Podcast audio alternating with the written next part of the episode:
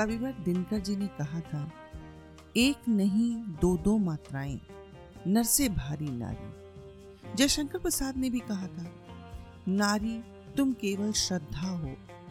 नारी, तुम केवल श्रद्धा हो, विश्वास रजत नभ पग तल में, पीयूष स्त्रोत सी बहा करो जीवन के सुंदर समतल में। हमारा हिंदी साहित्य भरा पड़ा है, ऐसे अनेक सूक्तियों, सूत्रों, कविताओं व लेखों से। पर क्या नारी को उसका वह स्थान मिल पाया है? जिसकी वह हकदार है? कुछ मेरे मित्र हाँ भी कह सकते हैं, पर बहुत ऐसे मिलेंगे जो हाँ कहने में थोड़ा हकलाएँगे आखिर क्यों?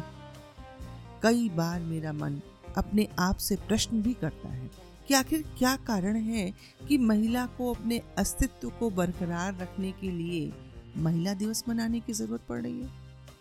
शायद इसका कारण स्वयं नारी ही है।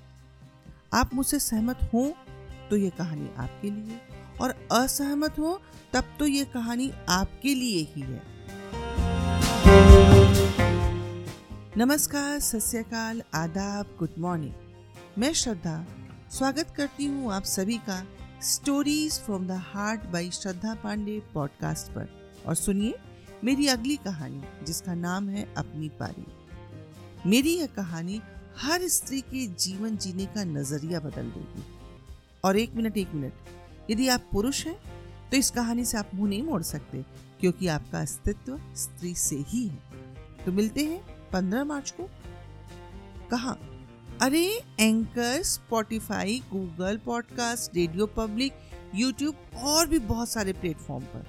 भूलेगा नहीं, पंद्रह मार्च।